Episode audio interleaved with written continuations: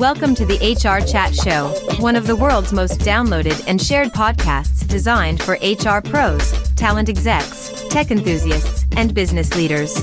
For hundreds more episodes and what's new in the world of work, subscribe to the show, follow us on social media, and visit hrgazette.com. Hello, and welcome to the HR Chat Podcast. I'm Pauline James, founder and CEO of Anchor HR, and it's my pleasure to be your pod host today, along with David Creelman, CEO of Creelman Research. We're partnering with the HR Chat Podcast on a series to help HR professionals and leaders navigate AI's impact on organizations, jobs, and people. In this episode, we talk to three experts from the HR vendor community about how they use AI. We'll start with Mike Bollinger.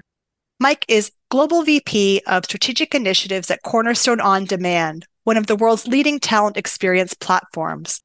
Mike's worked in both Cornerstone's thought leadership and advisory services group and also founded the Cornerstone People Research Lab. Welcome, Mike. Can you share how Cornerstone is using AI in its products and services and also where you're at with this adoption? Are you exploring? Are you piloting? Are you embedding?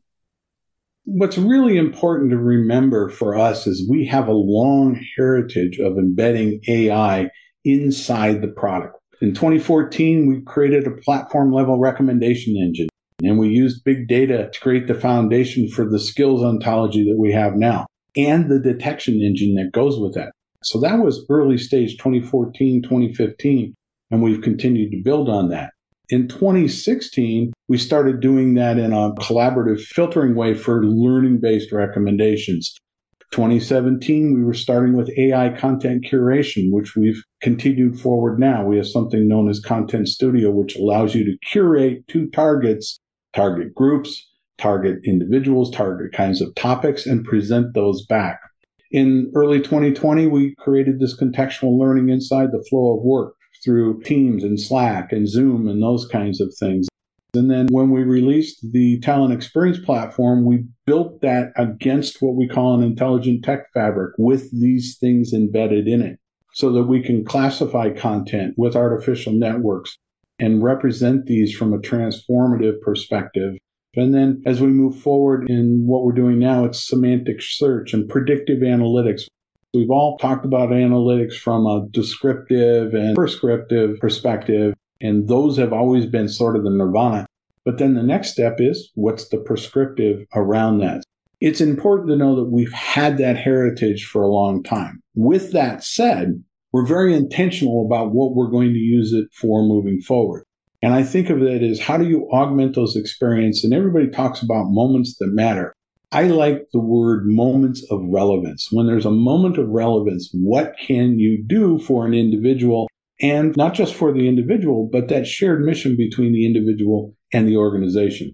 In the moments of relevance, how do you personalize the coaching? How do you tailor the recommendations? How do you assign dynamically and then check that back against the skills? Those are things that we're doing. How do you enable that when it comes to creativity and the predictive insights that we talked about and the prescriptive insights? And I see skills as we're using it now as a mechanism to not only democratize that personalization, but create DEIB kinds of outcomes. And then finally, the other thing that's really important about intentional AI is we're very mindful of some of the things that you want to do around keeping human in the loop and making sure that privacy and security are not compromised. Recognizing that there's always bias in a particular model. We, we can talk about that if you like but accountability and transparent ability. Some of the things in our focus are on the continued focus on skills validation and assessment, coaching, co-pilots along a variety of mechanisms, adaptive course experience, even more than what we normally expect, like a SCORM course or something like that. How do you adapt as people learn about the content themselves? How do you regenerate and create inline tests? One of the best examples of AI that I've ever seen is a TED Talk by Sal Khan. I encourage the listeners to go out and watch that TED Talk. It will make you very positive about the future. Finally, dynamic goals and reviews. These are all things that are baked into the platform. And as we move more and more in this direction, and again, with that long heritage, we have lots and lots of adoption of the individual pieces. The recognition here is that we have an intelligent tech fabric that does these things. And so as a cornerstone customer, you get that intelligent tech fabric and it's being presented to you in a seamless way. It's great to see the good things you've done with AI. What is your view about the risks? Okay, risks first. Look, there's several risks. One of the things that I'm always mindful of, there's pace here. I think Chat GPT became the fastest 100 million adoption ever. Up until then, I think it was Pokemon Go. So there's a pace of change here that we need to be mindful of. That's a risk. The other thing is that I'm reminded of any technology sufficiently advanced as appears to be black magic.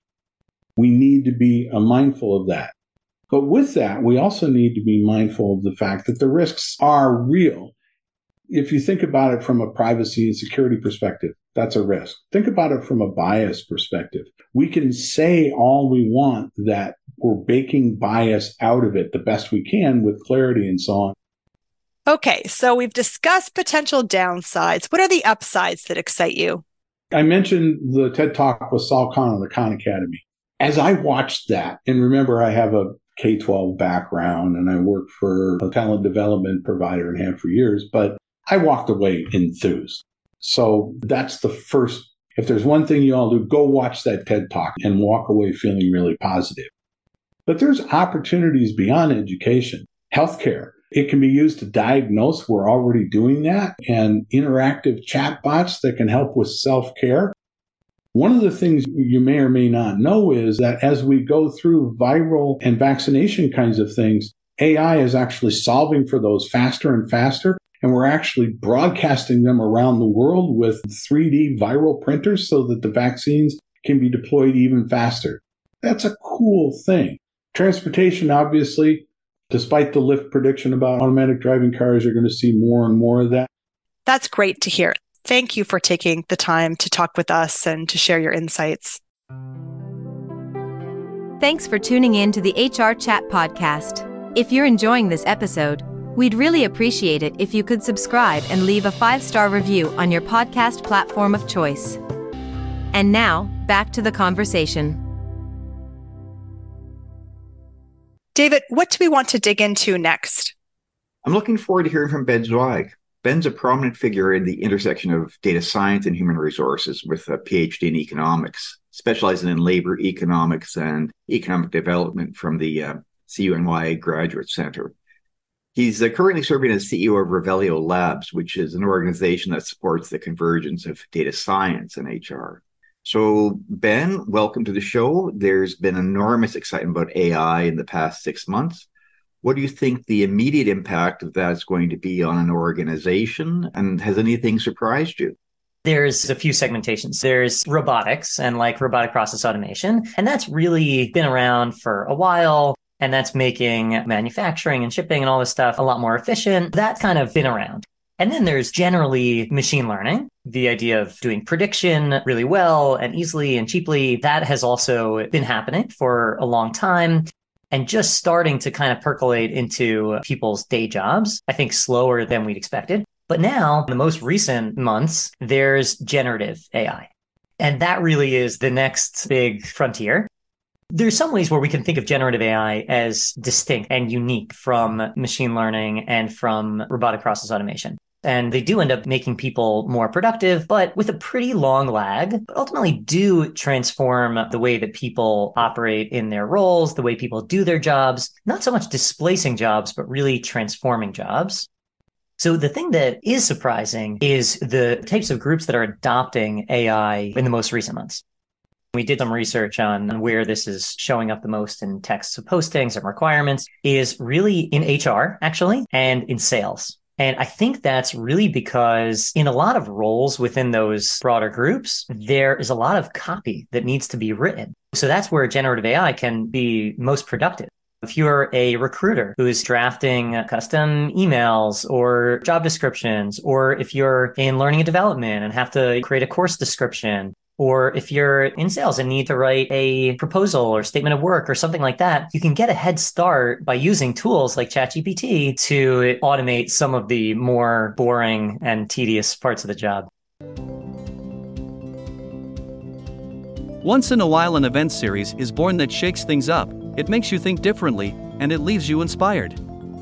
That event is Disrupt HR. The format is 14 speakers, 5 minutes each, and slides rotate every 15 seconds.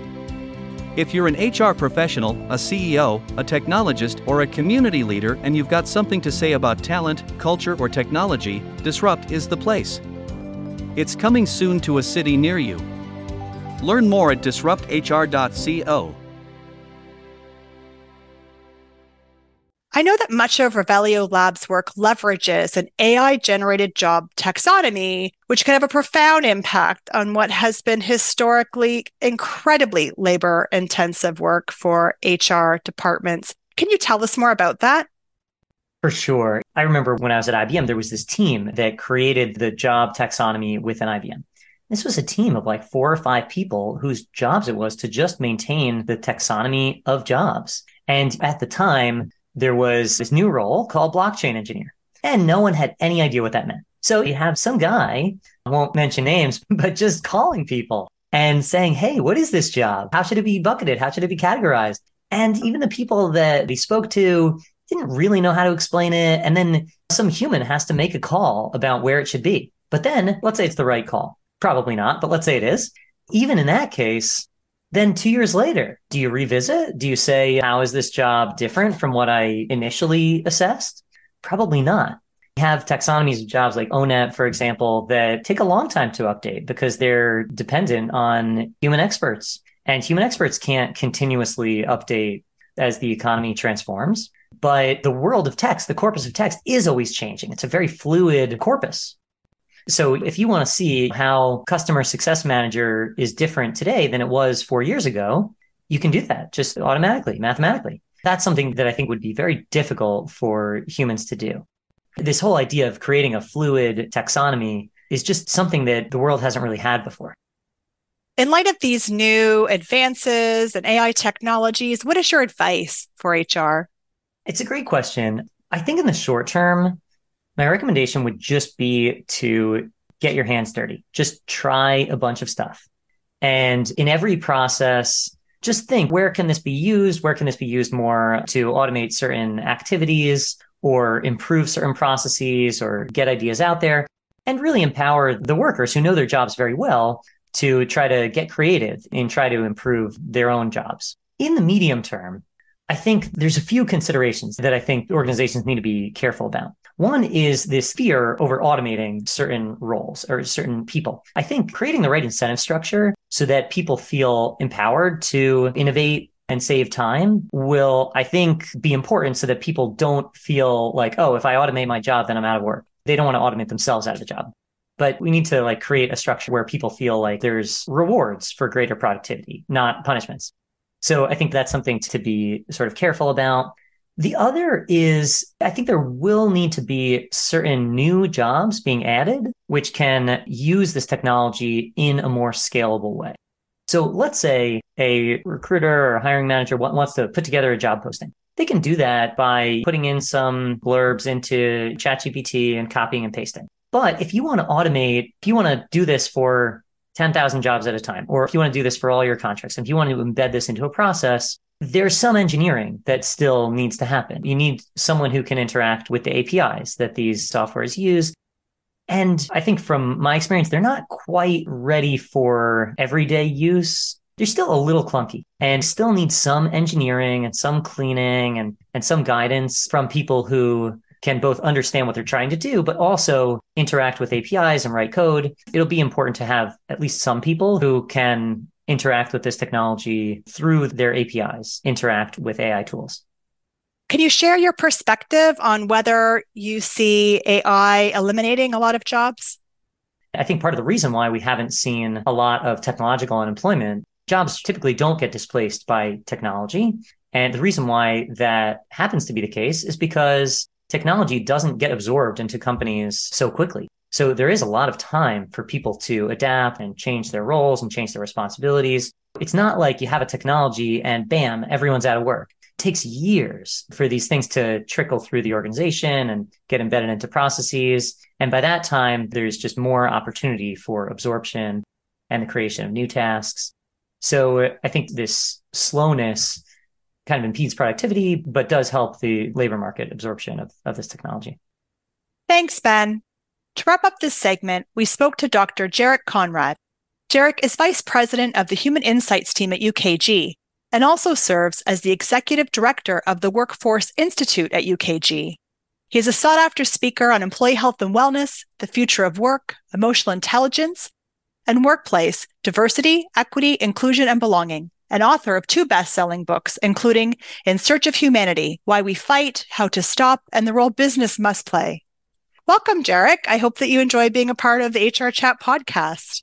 We are interested in AI and, in particular, whether you've made progress on building AI into UKG's products and or services.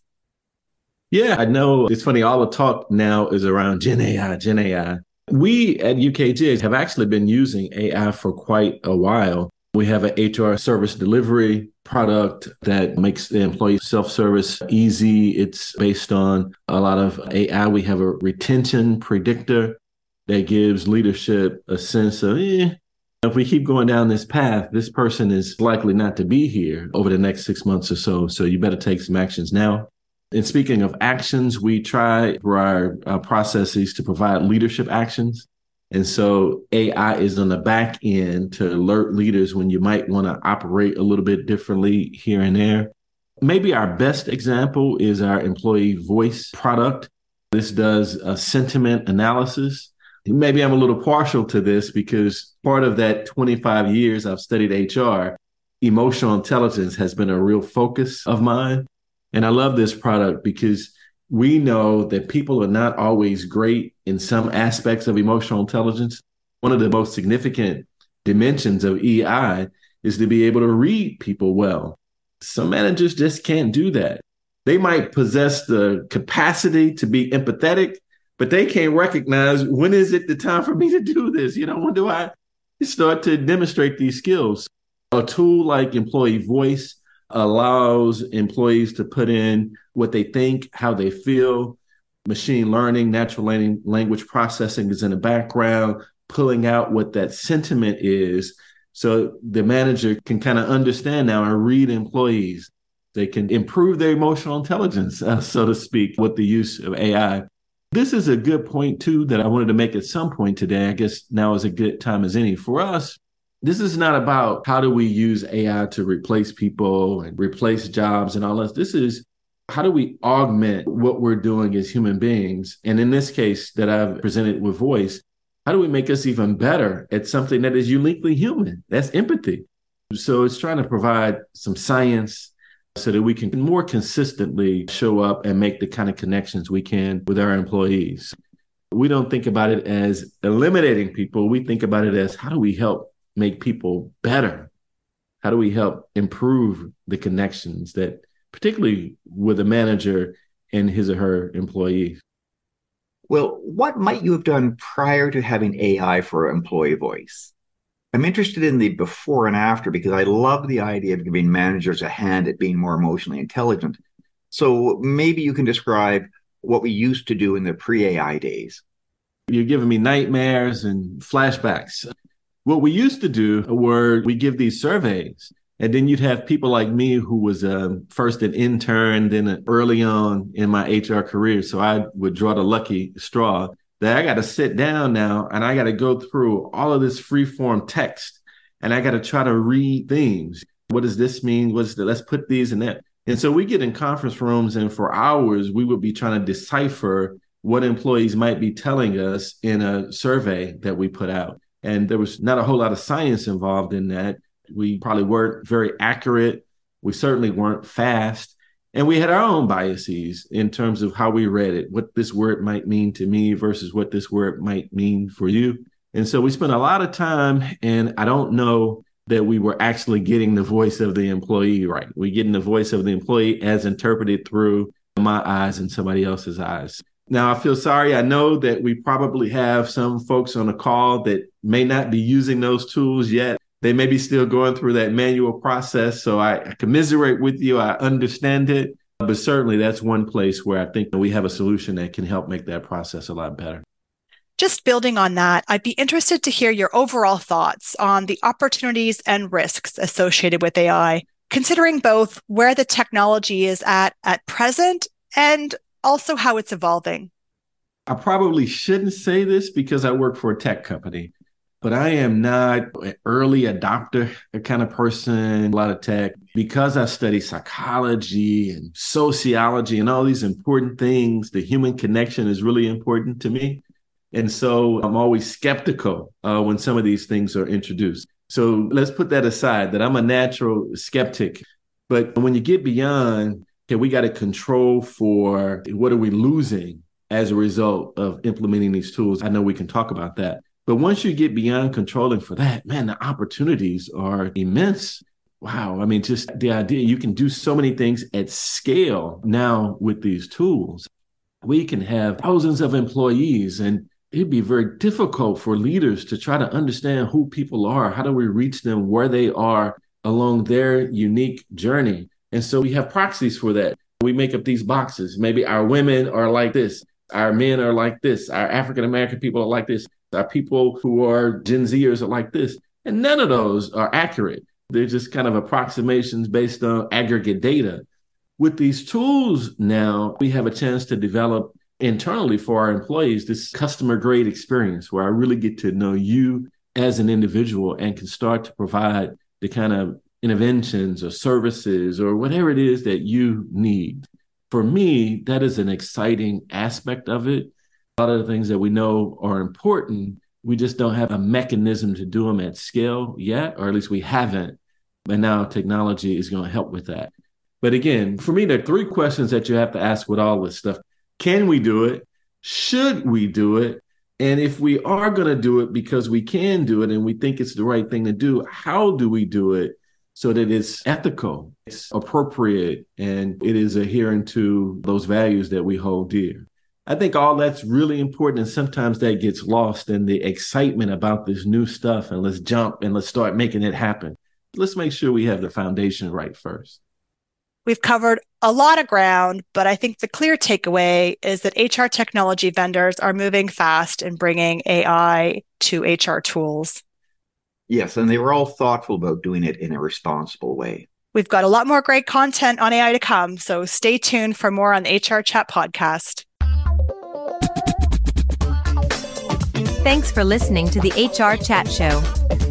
If you enjoyed this episode, why not subscribe and listen to some of the hundreds of episodes published by HR Gazette? And remember, for what's new in the world of work, subscribe to the show, follow us on social media, and visit hrgazette.com.